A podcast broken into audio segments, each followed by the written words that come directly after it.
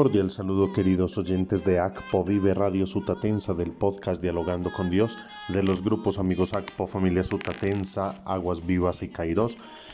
Hoy elevamos nuestra acción de gracias a Dios por el cumpleaños de nuestra oyente Patricia Rodríguez. Que el Señor la colme de gracia y bendición, que la bienaventurada Virgen María la cobra con su manto y que su hogar al lado de su esposo Alex, su hermosa hija Luna Alejandra, sus hermanos, toda su familia, sea siempre esa gracia de Dios manifestada en aquellos que le rodean. Bendiciones y abrazos. Asimismo, damos gracias a Dios por los 18 años de vida sacerdotal del Padre Luis Millán en Ulloa, Huila. Oramos por él para que el Señor le regale mucha fidelidad y perseverancia en su vocación, así como oramos en este jueves sacerdotal por el Papa Francisco, todos los obispos, sacerdotes, diáconos y las vocaciones religiosas. Oramos por Monseñor José David Henao Marín en la Ceja, Antioquia, el Padre Lucio Cambero Carnero en Barranquilla, el Padre Hernán Verdugo en Puerto Rico, el Padre Carlos Giovanni Parra en Jericó, el Padre José Miller en Villamil en Manizales, el padre Bernardo Arley Aristizábal, padre Andrés Marín Aristizábal, padre Carlos Enrique Arango en la parroquia del Espíritu Santo en Río Negro, Antioquia, el padre Santiago Rivas en Cali, el padre Bernardo Guadalupe en Zaragoza, España, el padre Rafael Rojas Ríos, Padre Julio Hernando Castillo Guerrero, Padre Luis Alfonso Canedo en Bogotá. Y el Padre Albeiro Arroyo Enríquez en Magangué. Asimismo, oramos por la salud, las intenciones y las necesidades de Alexander Castañeda, Mirta Facho Guevara, Miriam Vilches Facho, eh, así como por la familia de nuestra oyente Doris Gutiérrez, sus padres, sus hermanos, que el Señor a todos les mire con bondad. Hoy celebra la iglesia la memoria obligatoria de Santa Teresa de Jesús, Virgen y Doctora de la Iglesia, más conocida por nosotros como Santa Teresita. Santa Teresita del Niño Jesús. Oramos también por las misiones en este mes. Meditamos el Evangelio según San Lucas capítulo 10 versos del 1 al 12.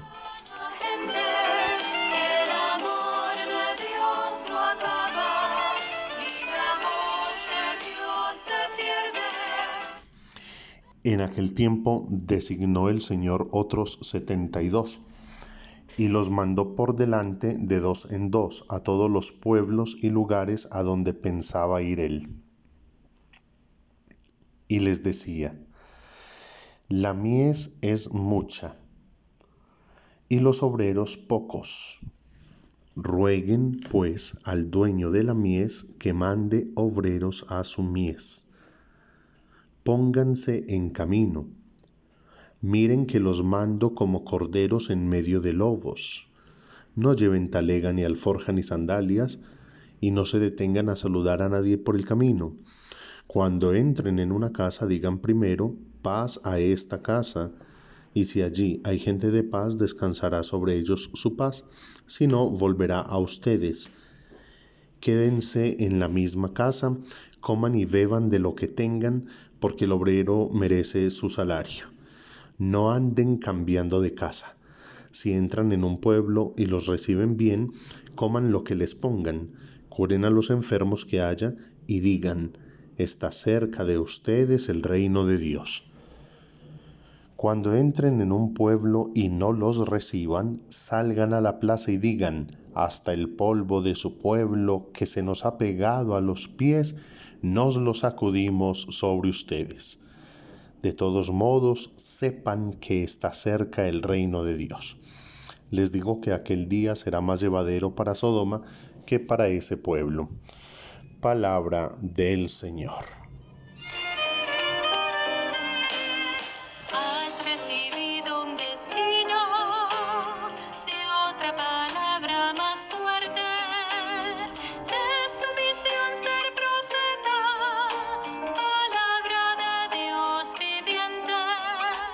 Es maravilloso, queridos oyentes, este texto que nos trae la liturgia de la palabra, justo para iniciar el mes de las misiones. Lo primero que debemos mirar es desde el inicio del relato del Evangelio como que esas características de la misión. Primero, Jesús designó otros 72. Miren, sus apóstoles eran doce, eran aquellos que iban a ser consagrados para administrar la vida sacramental, para ofrecer la absolución de los pecados, para bautizar, para confirmar en la fe, para consagrar. Pero estos 72, aunque no eran consagrados como ministros, sí fueron enviados como misioneros. Y ya esto nos deja la primera enseñanza y es, todos somos misioneros, todos. No tenemos que ser consagrados en la vida religiosa para ser misioneros. Todos estamos eh, enviados para proclamar. ¿Y qué es lo que debemos proclamar? Que el reino de Dios está en medio. En segundo lugar, los manda de dos en dos. Miren, la misión no es como para uno enorgullecerse, no es para uno sentirse importante. La misión no es para mí solo. Yo no puedo ir solo. Yo voy en comunidad. Y por eso Jesús ya había dicho en otra parte, donde dos o más se reúnen en mi nombre, allí estoy yo. Dos que van en nombre de Jesús. La presencia del hermano es muy necesaria. Cuando uno está cansado, le ayuda. Cuando uno se está, está equivocado, le corrige. Eh, el, el hermano es un apoyo muy grande para poder juntos llevar ese mensaje del Señor. Entonces no los envía solos, siempre los envía de dos en dos. Ahora pensemos, ¿quién es mi compañero de viaje en esa aventura de predicar el Evangelio de Jesús? Bueno, para muchos debe ser su esposa, su esposo. Para muchos puede ser su hijo, su hermano, o un compañero de trabajo, o, un familiar, o un vecino. Siempre estamos llamados de dos en dos, de familia en familia, de grupo en grupo, a anunciar el reino de Dios que está cerca. Y nos manda a no estar quietos.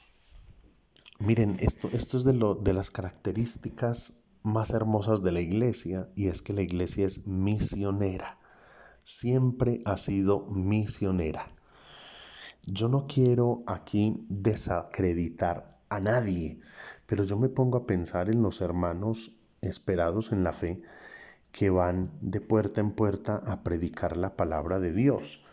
Y pues yo alguna vez pensaba, bueno, pues en últimas es hasta más fácil porque están llegando donde personas que ya tienen algún conocimiento del Evangelio, de la Biblia, porque así sea en la escuela o en la catequesis infantil, escucharon algo. Pueden ser cristianos por simple tradición, ya hay una semillita ahí en ellos. En cambio a la Iglesia Católica le tocó de cero. Los primeros misioneros de la Iglesia, queridos oyentes, pensemos en ellos ir a meterse a países desconocidos, llegar a grupos indígenas, tener, miren, primero, tener que llegar, que les tomaran confianza para que los aceptaran, aprender su lengua y luego empezar a traducirles la Biblia para poderlos evangelizar. Esos sí eran verdaderas misiones. Esos eran verdaderos predicadores. Dejaban sus familias, porque es que muchos morían en sus tierras de misión, salían de sus casas y nunca volvían. Los que evangelizaron todas estas Américas, hoy día desde aquí, desde América, ya salen muchos a evangelizar algunos países de Asia, de África. Todavía hay culturas indígenas donde tienen que ir y lo primero es aprender el idioma, aprender a convivir con ellos aprender a ganarse su confianza para desde cero empezar a hablarles del Evangelio de Jesús. es mucho más difícil. Es como yo le digo a mis eh, compañeros docentes, para mí es muy fácil dar clase eh, a los chicos grandes que ya vienen sabiendo leer, sabiendo escribir, sabiendo cómo se comportan. Pero mis respetos para los que reciben a estos chicos en transición o ahora que existen esos jardines de primera infancia donde se les tiene que enseñar todo, se les tiene que enseñar a ir al baño, a comer, a, comportarse. Eso es más duro. Entonces la iglesia es misionera y empezó a predicar el Evangelio desde cero. Y gracias a ese anuncio es que tenemos esta historia de la iglesia de dos mil años, más de dos mil años. Y ahí vive firme. Entonces, queridos oyentes, Qué bueno que entendamos que esta es una tarea de todos, pero que aquellos que se consagran a la misión merecen nuestra admiración y nuestra oración. Y hay muchos. Escúchenme esto, queridos oyentes, y usted se puede acercar a su parroquia más cercana. Hay muchos que viven es de la caridad, de lo que podemos donar otros católicos. Viven de lo que se les da porque se van simplemente con la fe puesta en Dios y queriendo anunciar el Evangelio.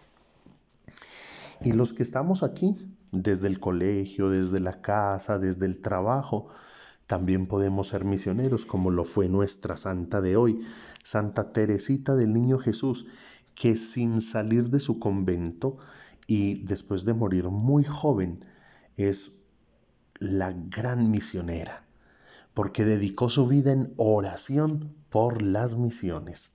Entonces, anunciemos el reino de Dios, pero también oremos por la misión para que el anuncio del Evangelio siga llegando a todos los rincones de la tierra. Un saludo para todos los carmelitas y todos los que eh, tienen este afecto y esta devoción a Santa Teresita del Niño Jesús. Ella decía, quisiera yo también encontrar un ascensor para elevarme hasta Jesús, porque soy demasiado pequeña para subir la dura escalera de la perfección. Una mujer que supo ser humilde y confiarse plenamente a su amado Jesús. Que así todos podamos hacerlo convirtiéndonos desde esa sencillez y esa, ese abandono en Jesús, ser grandes misioneros, porque oramos por las misiones y porque damos testimonio y anunciamos a los más cercanos el Evangelio de Jesús. Ruega por nosotros, Santa Madre de Dios, para que seamos dignos de alcanzar las promesas y gracias de nuestro Señor Jesucristo. Amén. Feliz día, que Dios les bendiga.